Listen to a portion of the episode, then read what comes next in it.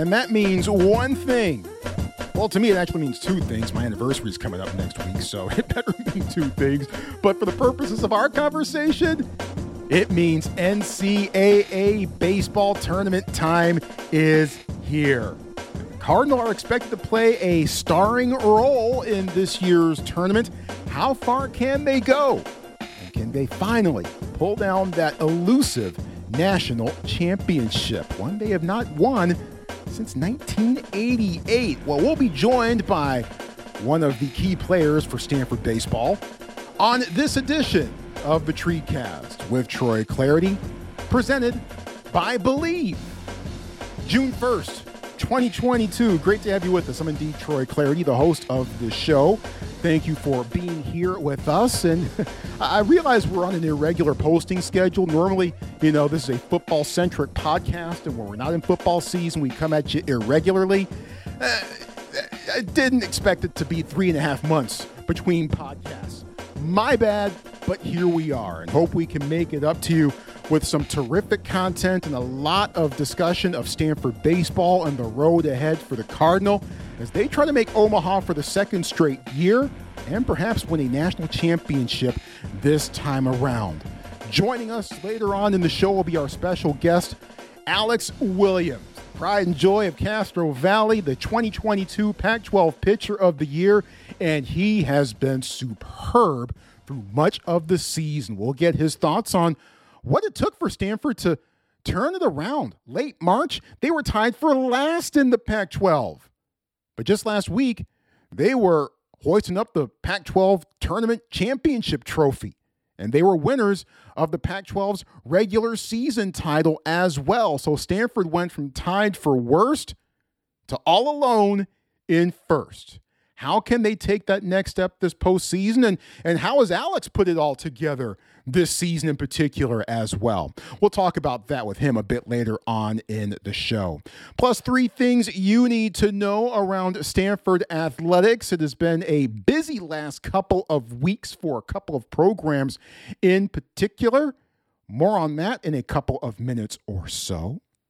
First, an introduction in case you're new to the show, and you know, I, I, wouldn't blame you. it's been a while since we've done this. I can't believe our last show was when we talked to David Shaw and did a one on one chat with him back in mid February. I highly suggest that you would go back and uh, check out that uh, episode if you have not done so already.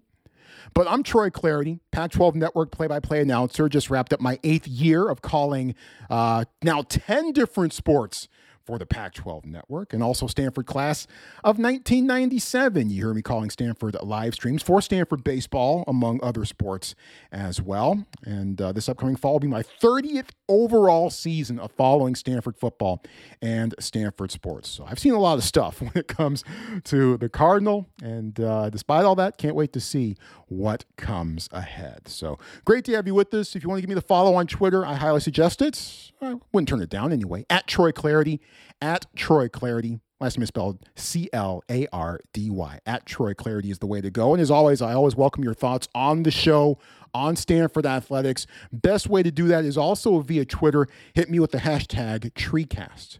Hashtag TreeCast. Three things you need to know right now around Stanford athletics coming up in just a moment. But first, a reminder that our partners at BetOnline continue to be the number one source for all your betting needs and sports info. Find all the latest odds, news, and sports developments for the NBA playoffs, now the NBA Finals Warriors are in it this year. Major League Baseball, fights, and NFL futures. BetOnline is your continued source for all sports wagering needs, including live betting and the fan favorite Vegas casino and poker games. It's really easy to get started. Head to the website or use your mobile device to sign up and use the promo code BLEAV. That's B L E A V to receive your 50% welcome bonus on your first deposit. BetOnline, where the game starts. Where we start usually, is with three things you need to know around Stanford athletics. Let's begin with number one. Well, Stanford baseball hosting regionals this week. Stanford softball hosted super regionals last week in the NCAA softball tournament. Unseeded Cardinal went to Tuscaloosa and won the regional there a couple of weeks ago, handing Alabama its first loss in any regionals game in 15 years and keeping the tide out of the super regionals for the first time ever. Boy, what a shame. Cardinal faced Oregon State, who also went to an SEC team's house and knocked them out of the tournament as the Beavers toppled Tennessee in Knoxville. Boy, that was a real shame, too. So, two unseeded Pac 12 teams met at Stanford in last weekend's Super Regionals with a trip to the Women's College World Series on the line. Smith Family Stadium was packed and electric, but Beaver fans walked out with more to cheer for, especially at the end on Saturday. OSU took game one, three to one, and then took game two, two to nothing, to punch its ticket to Oklahoma City. After Saturday's game in the series, the, the Super Regional finale, Stanford head coach Jessica Allister told me what didn't go the Cardinals' way. We had opportunities. We got lead runners on um, earlier, but you know, opportunities there. Uh, but I think when you really look at it, the difference um, was they were able to string them together. Um, and you know, I think we ran into a bit of a buzzsaw with Mazon. Like in the biggest moments, she was her best. Yeah, I mean, tip of the cap to Oregon State's Mariah Mazon, uh, long one of the best players in the Pac-12 and long one of the best players in the country that nobody really talks about. Partly because she plays for Oregon State, which quite honestly doesn't get a lot of uh, billing, a lot of high billing in Pac-12 softball. But Mazon was just absolutely terrific. Game one threw a complete game, struck out 11. Game two came on in relief in the top of the fifth with the bases loaded and one out, and then struck out back to back batters on six pitches to preserve Oregon State's uh, 2 0 lead that it would not relinquish in that game. Now, meanwhile, grand scheme of things for Stanford, look, this season was their first time hosting the postseason in 11 years. They took the series against UCLA. They stopped the 20 game win streak that Arizona State had coming into their game against Stanford, and they won 39 games overall. After it was over, Stanford senior Kate Cressy put it all in perspective. If this year has proven anything, it's that we are really freaking good and that we have endless possibilities ahead of us. Um, and our group right now is so incredible, and we have really great recruits coming in next year. So, you know, there should be zero disappointment, and there should only be hope for the future because um, we can do it, and they can do it. Um, so while it's sad, there's so much to look forward to. Very, very well said by Kate Cressy. And uh, I'll have a bit more to say on this in just a couple minutes or so. But right now, let's keep it moving on to number two. And good news for Stanford men's hoops over the weekend as Harrison Ingram announced his withdrawal from the NBA draft and his return to Stanford for his sophomore season. Ingram, of course, the Pac 12 freshman of the year. He averaged 10.5 points per game, 6.7 rebounds per game, three assists per game. He was the only freshman in Pac 12 action to average more than average double figures in scoring per game. He was also a top 10 finalist for the Julius Erving Small Forward of the Year award. That's pretty cool. Any award that's named after Julius Erving, you really win some cool points uh, in my book for that. Stanford, of course, had a disappointing stretch in February last season, and that really doomed them and kept them out of the tournament. But Ingram's return means six of the top seven scorers from last year's squad will be back for next year. Plus, the card also added graduate transfer Michael Jones from Davidson. He was a lights out shooter for the Wildcats. Uh, we tend to like hot shooters from Davidson around these parts here in the Bay Area, last time I checked. So, can the card get the breakthrough season that Jerod Haase and Stanford fans have been looking for? Well, it's June, and a lot will happen between now and when the season gets going in November, but Stanford perhaps better equipped for a breakthrough season this year than perhaps they've been in quite a while. Let's wrap up three things with number three. And hey, more championship hardware is coming to the farm. Congrats to Stanford Women's Golf for bringing the national championship back to Stanford. Cardinal knocked off Oregon on May 25th down at Grayhawk Golf Club in Scottsdale to win the big trophy talent laden squad, man, led by Rose Zhang, who won an individual NCAA title earlier in the week, then got the clinching point for the card two days later to give Stanford the national team championship. Zhang, with the second straight Stanford uh, freshman to win a national individual title. Rachel Heck did it last year. And Rose's scoring average for the season 69.68. That's an NCAA record. Well done. Kudos as well to Brooke Seay and Aline Krauter, with Heck and Sadie Englemann also rounding out the squad that got it done in Scottsdale. Oh, by the way, in case you're counting, and if you're a Stanford fan, chances are that you are. That's three national championships for Cardinal squads this year, joining men's gymnastics and women's water polo. Further proof that Stanford, of course, is the home of champions. It's truth in advertising, folks. Those are three things. We'll have a chat with Stanford baseball pitcher Alex Williams as the Cardinal get ready for its postseason run coming up later on this week. We'll catch up with him coming up in just a moment or so. But I want to go back to softball for a second. I was there for both games of the Super Regional, and man, what what what an atmosphere! What an incredible atmosphere that was. And and and whether whether you've heard me say this before or not on this show. I've been doing this since 2015. I've been calling Stanford softball and Pac-12 softball uh, over that time frame as well. I'll say it again right here and now. If you're not on the softball bandwagon, get on it. Incredibly fun, incredibly fast-paced product, and the joy that everyone plays the game with. Man, it's really so refreshing, especially in this day and age. I mean, you've got you got the the dugouts; they're all dancing and cheering. You've got the team celebrations. You got the you've got the student athletes acting goofy while the coach is doing their in-game TV interview. It's fun, man. It's fun, and that's what sports are supposed to be all about. Stanford didn't advance to the Women's College World Series, but you know what? UCLA, Arizona, and Oregon State did out of the Pac 12. UCLA, of course, is UCLA. They need no introduction. Big fan of that program and what it has done over over, over for, for decades.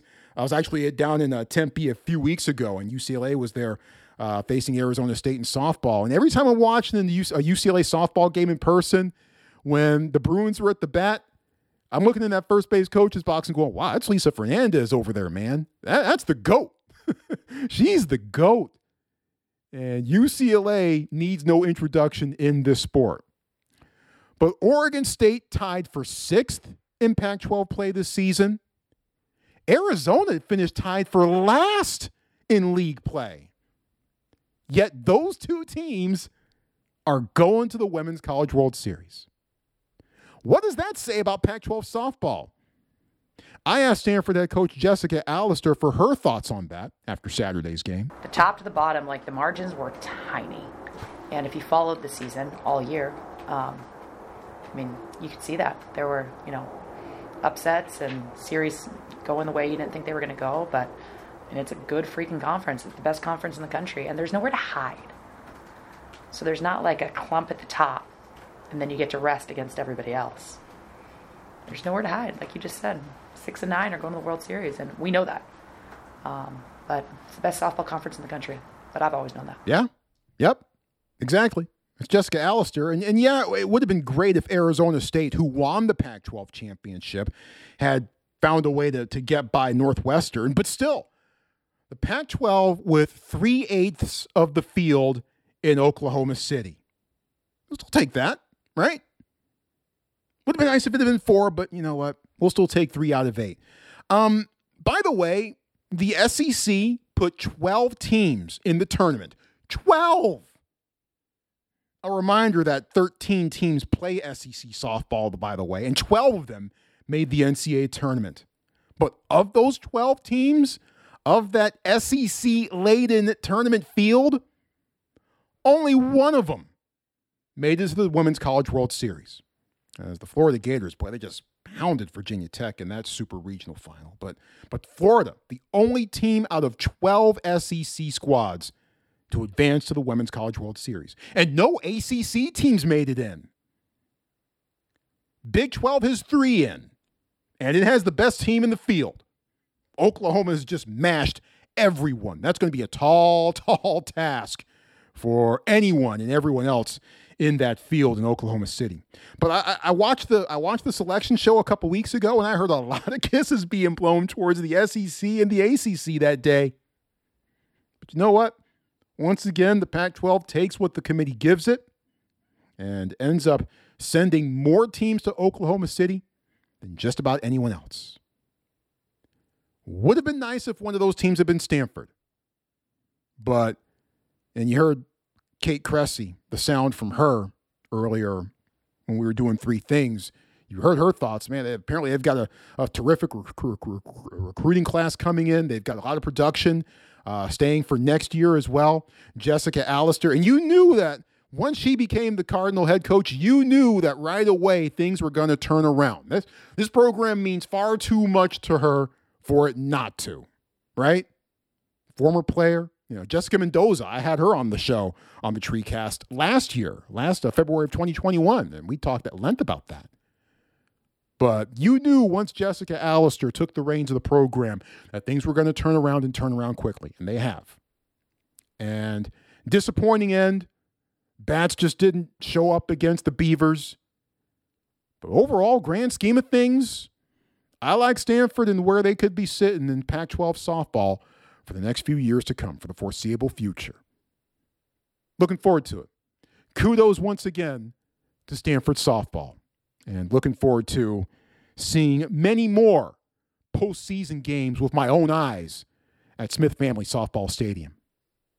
Well, we're coming up on one of my absolute favorite times of year the NCAA baseball tournament selection Monday, of course. This week, Stanford, the number two overall seed, they will be hosting Binghamton, Texas State, and UC Santa Barbara, one of the more intriguing regionals out there of the 16 sites this upcoming weekend. Of course, the Cardinal, as mentioned, the number two seed, maybe a big favorite to, of course, make it to Omaha and maybe do a little more. One of the key players who will be tasked in making that happen fantastic pitcher for the Cardinal, the senior from Castro Valley, a candidate for the Senior Class Award. And oh, by the way, he is the Pac 12 pitcher of the year. Pleasure to welcome into the TreeCast, Alex Williams. Alex, thanks a bunch for talking to us today. How you doing? Thanks for having me. You you bet. Thanks a bunch for for jumping on here. And uh, you guys finally got back from the Pac-12 tournament on Monday. A long week, but a shorter week certainly than a lot of the other teams oh, that were there down Scottsdale last week. Uh, Stanford ended up winning the whole thing at the very end of it all. Your big takeaways from Stanford's experience and results at the Pac-12 tournament last week. Yeah, last week uh, I think what we saw is a couple things. I think one, we saw that our offense is just firing on all cylinders. I mean, we were able to put the ball hit and play, hit it hard. We hit what nine home runs in four games, I think, or something like that. Um, so just to see guys coming together and hitting the ball really well is great to see us moving forward in playoffs. But also, uh, it definitely showed our depth. I think one thing that kind of got exposed in the Pac-12 tournament is the lack of depth that some teams had, and you saw games kind of spiral out of control, turn into 15 to 20 run games, whereas we didn't necessarily have that happen to us. I feel like our depth was a lot better than other t- teams, and uh, that's what helped us out. Yeah. Did, did you see that Oregon State UCLA game at all as, as, as that was unfolding? It was just bonkers stuff. That was the craziest game I've ever watched in my life by far. Down by nine going into the bottom of the ninth inning. They come back, tie it, and then win it in the bottom of the 10th. Just incredible stuff. Uh, I mean, well, uh, was the team like group texting each other going, hey, man, check this out. What's going on here? Yeah, when uh, when the ninth inning happened, I actually saw the score and I was like, "Oh, it's over." And then I went and got some food and I looked and I was like, "Oh my goodness, this isn't over!" And the whole team chat is exploding, talking about what's going on. And we started to kind of root for UCLA just to kind of see something crazy happen. And obviously, something crazy did happen. So that was that was a really cool thing to witness, and our team was all over it. Certainly did. That was a lot of fun to watch, but nothing, of course, is much fun from a Stanford perspective is watching you guys get it done, knocking off Oregon State in Sunday's championship game overall, when you look at this season for you individually, as mentioned, you're the Pac 12 pitcher of the year. That's pretty cool. A lot of lofty company has won that award in this conference over the years. What does winning that award mean to you? And what did it take to get it done in that category? Yeah, uh, to me, it, it means a lot just because I feel like I know, watching Brendan Beck do what he did last year and he was able to win the award. I kind of came into my senior year thinking, uh, you know, why not me? It might might be an opportunity to kind of step up. And I've kind of been in Brendan's shoot uh, like behind him a little bit for the last few years, and so I was excited to kind of step up and be that guy for our team. And um, realistically, like I just try to do the best I can every day. I think I'm just a competitor, true at heart. Um, I try to go out there and give my chance a team to uh, my team a chance to win as much as I can. Um, and obviously being able to throw up zeros, especially for that long stretch for me, was uh was huge. And um, like I said, I just kind of keep every day the same, try to attack each game and just love competing and love winning. And um, I think the rest kind of took care of itself. So I, I wouldn't say I was going for the award at the end there. I was personally, I actually thought I was gonna Jerpy was gonna get it about halfway through the season. I'm like, oh well, I have no chance, so the pressure's off. Um, and then when the pressure was off, I guess I just kind of kept going. He got a, a little little rusty at the end, but that's okay. Yeah, and certainly that that that amazing streak that went that you went through the final few weeks of the regular season, helping to lead up uh, to uh, getting getting the award uh, before the Pac-12 tournament started. And if I had to describe two word your, your style in two words, to me anyway, it would be emotion and efficiency. When you're on, you're working quickly. And when you're on and when you're striking guys out, you're not afraid to give a little bit of a fist pump on your way off the mound. Yeah. Emotion and efficiency. How big of a part do those things play in your game? I mean, they're big time. Um, I think I'm definitely not afraid to let my emotions come out. Uh, I think one thing I've learned uh, pitching over the years is that like I need to know who I am and who I need to be. I don't need to be like anybody else, and every pitcher is different. And for me, I got to get a little fiery. I got to get a little emotional um, and and be energetic. And at the end of the day, like that's just who I am when I compete. And um, I mean, it gets me through. When I, I don't know if you noticed, but when I come out kind of flat or calm, that's when I usually have my worst stuff. I'm not as efficient, like you said. Um, and so for me, that's just kind of who I am and who I need to be to compete. And then as far as efficiency, I mean, realistically, I I know I'm not the biggest strikeout guy. So what I just try to do is get in there, pound the zone, and get out as quick as possible, and hope that I can go the distance and uh, give my bet my team the best chance to win. And realistically, I think just being out there throwing a lot of strikes helps me do that. Yeah, yeah that, that USC game, that USC start you had a couple weeks ago, you put in 40 minutes of mound time into yeah. a complete game anyway. That's nuts. yeah, that was that was a crazy one for sure. I think personally that team, they just the the scouting report on me has to be that I throw a lot of strikes. As the year has gone on, I've seen teams swing more and more and more and I'm just like the, the scouting report is is definitely changing on me, which is fine by me. It's been working in my favor recently, but uh, I'm I'm sure teams have their different tactics, and that's what's been going on recently. How different of a pitcher are you from day one, walking onto campus, walking into this program, your first practice? How different of a pitcher are you, or have you become since then? Are you talking day one freshman year or day one this year? Day one freshman year, the very day beginning. one freshman year. Oh man, I think day one freshman year, I just I just showed up and wanted to do my part. Really, I just wanted to fit in where I could. Uh, I started off on I knew I was going to be the Tuesday guy in my freshman year, and just wanted to do whatever I could to just help the team. And if I didn't play, totally fine. If I did, awesome. Um, and this year, I think the biggest change that I've had is I feel very responsible for the pitching staff. Um, I feel like I I am the leader. I've been put in the situation where I need to show the younger guys what it looks like to go out and compete and also what it looks like to be successful and a competitor and not necessarily successful on the field, but also off the field. Um, I think learning how to handle adversity is something that I need to grow into um, because I feel like guys look up to me now. Um, before I didn't have that pressure of needing to look right for the other guys. I just needed to be me, and uh, I didn't handle adversity well. Um, when hard times came, they kind of kept falling over to the next outing. Whereas now, um, I can't let that stuff affect me because I know that the guys below me need to learn from me. Um, so the biggest thing I've learned is just honestly just maturity and knowing that uh, I need to set a good example for the guys below me. Yeah, early in your Stanford career, you played a uh, summer ball with the PUFC Caps, and, uh, and and there apparently you learned to respect every hitter, but fear nobody. Exactly. How much does that mean to you? Oh, it's huge. I mean, I still struggle with that. I don't know if you noticed, but like early on in my career here at Stanford, it was hard. Um, I mean, respecting everyone, fear nobody. It's like I know that I'm coming up against a lot of big name guys, a lot of big schools, big talents. And I remember my freshman year, I pitched against UCLA, and they were the one seed, the, and we were the two seed at the time. And I came into the game, and I was like, "Wow, these guys are good. They're good." And I feared them a little bit, and I ended up pitching horrendous.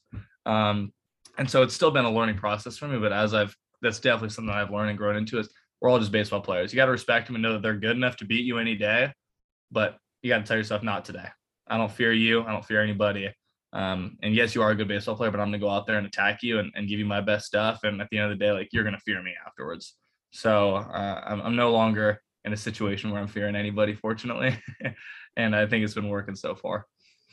You, you mentioned your your position as the leader of this pitching staff, and a couple of guys in particular uh, that I'd like to focus on here for a moment or so. Maybe one of the key moments of the season was Quinn Mathews taking a bit more of a bullpen role, a role, a back a back end role. And Braden Montgomery, the freshman of the year, more so for what he's done in the field and at the plate, but certainly a lot of things that he can potentially do on the mound as well by the time it's all said and done.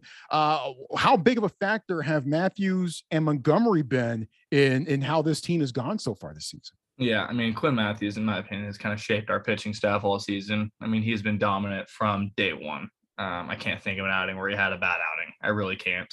Um, the guy's been lights out, and for me, like I'm just super proud of him to be able to say like I'm going to step back and go into the bullpen now when the coaches asked him to. I mean, he was a starter. He was being being successful, doing everything he needed to do, and the coaches were like, "Hey, we're going to throw you in the pen." Easily could have been emotional, easily could have been upset and like I don't want to do that. I want to I want to start, but realistically, he did what the team needed, and I think since he's been in the pen, we've on the 16 game win streak now. So since he was full time pen, we haven't lost a game, and so just him being like willing to do that just shows the the teammate that he is, and uh, I'm super proud of him for doing that. Because realistically, you could say it hurts his draft stock. You could it, it could do a lot of things, but he doesn't care. He just wants to do what the team needs. So I'm super proud of him for that. Um, as far as Montgomery goes, uh, that guy's a special talent. He just really is. He's the best baseball player I've ever seen. Um, I'm I'm super super excited to watch him the next few years here, and I think Stanford's blessed to have him. Um, obviously, we've seen what he could do with the bat and in right field and with the arm. Um, what we really haven't seen, which I have seen, I mean, that guy can pitch. Uh, I've seen it. We've seen little spurts of it. Um, it's just right now he's struggling to find consistency with that, but he's been growing all season, and his last few outings have been phenomenal. And I think towards the end of the season, I'm hope I'm hoping he gets an opportunity here in the playoffs to show what he could do. But I mean, over the course of these next few years, the guy is special, and I think he's been putting in his hours, putting in his work, and as as he matures, he's he's going to come out of here being a phenomenal pitcher. I would not be surprised if he becomes the next Ohtani. I really would not be. I'm not going to lie to you. Uh, that throw from right on, on Saturday, yeah. I watched that thing at least 50, 60 times. Mm-hmm. That was just nuts. I've never, I go back to Joe Borchard, you know, mm-hmm. other folks go back to John Elway. Man, that was one of it, wasn't even for an out, really. Exactly. that was one of the greatest plays I've ever seen. Exactly. Stanford baseball uniform. Just nuts. Looking forward to seeing what else he can do, as well yeah. as the rest of the Stanford uh, squad and the pitching staff. And, you know, this is a team that has postseason experience you know, the, the 2021 squad still was a bit on the young side for the most part, but ended up going to Omaha and doing pretty well there. How does last year's postseason experience, winning regionals, going on the road to Lubbock, winning supers, and and having the experience that y'all did in Omaha last year, how could that experience potentially set the table for this year's postseason run? Yeah, I think uh, definitely we just we, we we know what we want to get. We know where we want to go we know what team we're, we are, what we're capable of. And so for us, it just really, I mean, the end goal is Omaha. The end goal is to win it all. Uh, I think last year being able to have that experience showed us like, okay, like we are good enough to go on the road and beat Texas Tech and beat them handily. Like if we're that good back then, this year we're more talented. Imagine who we can go up against anywhere. Um, so I mean, we're at the point in our season where uh, at the beginning it was a little shaky. We are trying to figure some things out, but I mean, right now we we have a lot of confidence to us. We know where we want to go, and uh, the end goal is getting back up there and hopefully plan plan for that ship. Um, and so just having that experience last year was amazing, but it also made us a little hungry because we didn't go out the way we wanted to last year. Now you could you could ask anybody who was there last year. I mean, that was a, a very hard way to go down. And so the second we lost that game, everybody is like, all right, I can't wait to get back there next year because we're going to do some damage. Um, so I think we're a little hungry, we're a little we're a little excited, and uh, we know what it's like to get there. And hopefully things just roll our way next time. But uh, yeah, I'm excited for these next few weeks, and we'll see how it goes. Yeah, let's go back to March 25th for a brief second or so. That was the day that Stanford entered the series against Washington State, tied for last with the Cougs in the Pac 12. What was the sense among the team that day? And what did it take to turn the whole thing around?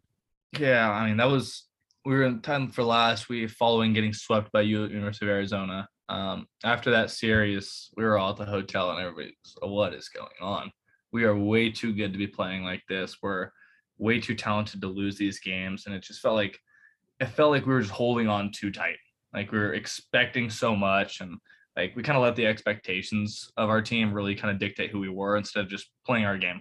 Um, and so we actually called a team meeting after we got swept. Uh, had a team meeting, Um, what didn't involve the coaches. It was just we just talked amongst each other, and we just was like, hey, to be the team that we want to be, we need to go back to last year, meaning like in the 2021 season, there was no expectations. Everybody was against it was us against the world kind of the thing.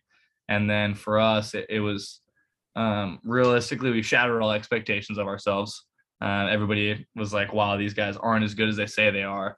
And so for us, it was like, "All right, let's go prove everybody wrong now." Like I'm tired of just expecting to be good. Like we can't wake up and expect to be the better team. You got to go out and you got to compete. You got to win. And so we just had a little shift of really just saying like, all right, we got to earn it. We got to prove it. Let's go do it. Let's have some fun. Um, and things just started to click from there. And uh, at the end of the day, I think the biggest thing that we needed to happen, uh, I mean, Brock Jones just turned it around. That guy's been the leader of the team forever.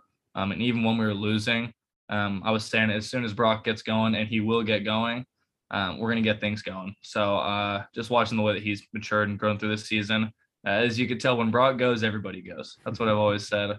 Uh, not to put any pressure on that guy, but uh, uh, I, I, think he knows that he's the leader of the team, and uh, I mean, I do love and appreciate that guy and what he's done for this program.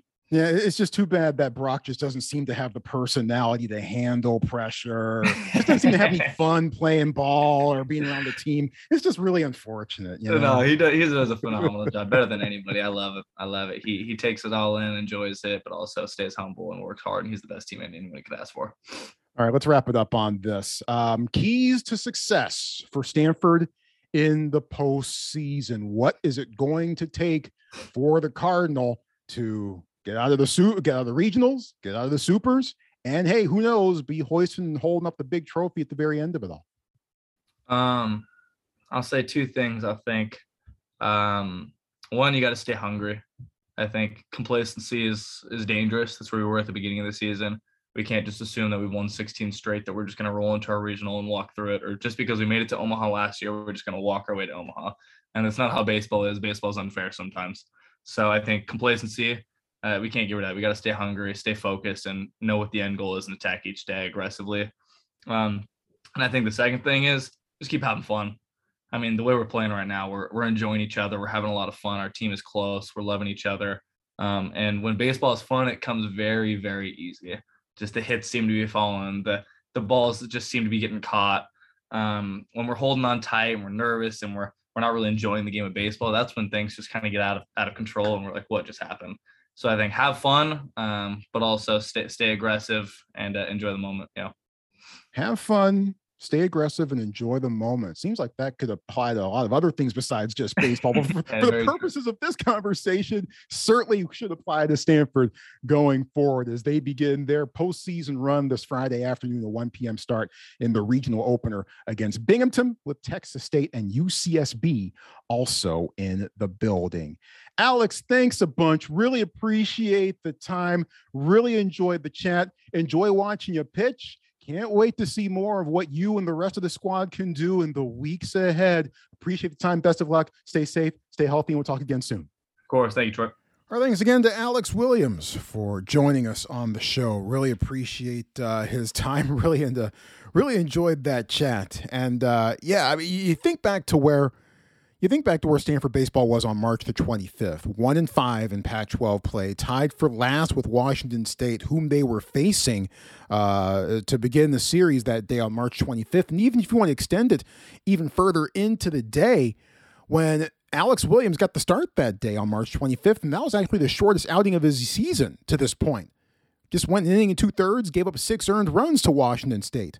But Stanford somehow came back and won that one 8 to 7 as part of a get right weekend for Stanford that week. And then they took two out of three up in Corvallis the week after that. So to come from that to see what Stanford has done since then and to see what Williams has done since then. I mean, since that start against Washington State, in which he got pulled after an inning and two thirds, his next eight starts, 59 and two thirds innings pitched, and just three earned runs during that span.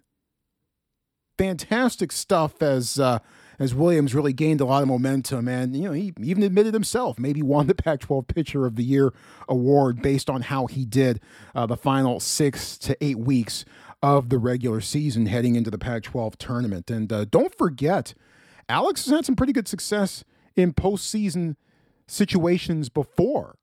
Think back to last year's run for Stanford throughout the postseason. Williams last year, 3 and 0 with a 2.11 ERA, struck out 23 batters in 21 in the third innings pitched. So, certainly some fantastic uh, performances for him in last year's preseason. I'm sure Stanford will be counting on more of the same, if not maybe even a little better, in this year's postseason. Should be fun. Stanford started from the bottom on March 25th, and now they're here in the NCAA regionals. Pac 12 champions, the number two national seed, and winners of 16 in a row and probably the hottest team in college baseball right now. I mean, a lot of the national baseball talking heads are, are talking about Tennessee, and rightfully so, what a season they've had to this point. But Stanford right there right now for hotness, I guess, in a sense, as we speak here in early June. And another thing that amazes me about what Stanford baseball has done this year. I mean, look, you you you know the names of many of these squads. You knew many you knew many of them uh, coming into this year with Alex Williams and Brock Jones, uh, Drew Bowser, uh, a- a- Adam Crampton, who was named Pac-12 Defensive Player of the Year, by the way, and of course, of course, David Esquer, who was named Pac-12 Coach of the Year for this season. Congratulations to him on that. But when you looked at Stanford and whom they were trotting out there in the starting lineup at the, in, in February, you looked at all the familiar names, but there was one you saw. Wait, Carter Graham? Who's that? He's taking over first base. Who is he? Graham only played eight games in the 2021 season and really, you know, wasn't that much of a factor in Stanford's run to Omaha in 2021. So now he gets shoved into the pool, so to speak, in 2022. What does he do? Leads the team in home runs with 20, leads the team in RBI with 70, hitting 342, slugging 667 tied for the team lead with Brock Jones. So, all sorts of things falling into place for Stanford of late. Regular season is great. It's been cool to watch the last two months. Can they keep it going the next few weeks? We'll start to find out on Friday, 1 p.m., first pitch at Sunken Diamond. Look, Sunken's a special place to be anyway, but it's even more special when it's regionals and super regionals time. So looking forward to being in the building. I hope you are too when Stanford hosts Binghamton. And then it's also Texas State and UC Santa Barbara, two teams with very impressive records coming in. UCSB, well, like 43 and 12 or something like that. Uh, but they won the Big West going away. I mean, unfortunately, the Big West isn't quite the same league that it has been uh, over the years. So you know, you can, you know, congrats to UCSB. You still have to win those games. I'm kind of questioning how good they really and truly are. Are they dangerous? Yes, they are. So this should be interesting between the Cardinal, the Gauchos in particular, and even Texas State, capable of some things as well. But our thanks again to Alex Williams for spending time with us here on the TreeCast. You have thoughts, you have reactions. I always welcome them. Hashtag TreeCast via Twitter. Hashtag TreeCast. You can also give me the follow at Troy Clardy. And again, you know, we come at you regularly during the football season. We have anyway, but irregularly outside of football season. So our next TreeCast, well, I'm pretty sure it won't be three and a half months from now. because that'll put us in when mid September, and we'll be a couple games into the Stanford football season by then. So I I, I kind of doubt that it's going to be three and a half months until the next TreeCast comes your way. Maybe we're doing an Omaha edition in a couple of weeks. Who knows? We'll find out. But it's always a great time to subscribe to the show via your favorite listening app. Google Podcasts or Google Play rather, Apple Podcasts, Spotify, Stitcher, iTunes, iTunes, TuneIn, um, iHeart. Uh, we all got you covered. No matter which way you want to go, the TreeCast is there. And we're glad to have you with us. Looking forward to the next time that we get a chance to chat with you. Special thanks once again to our guest, Stanford baseball pitcher. I'm sorry, excuse me, 2022 Pac 12 Pitcher of the Year, Alex Williams. Put some respect on his name. But special thanks again to Alex Williams for joining us on this show. And special thanks, of course, most of all to you for being a part of the program. Don't drink and drive. If you do, you're the dumbest person on the planet. Plain and simple. Stay safe, stay healthy, stay sane, and we'll talk to you next time on the TreeCast with Troy Clardy on the Bleav Network.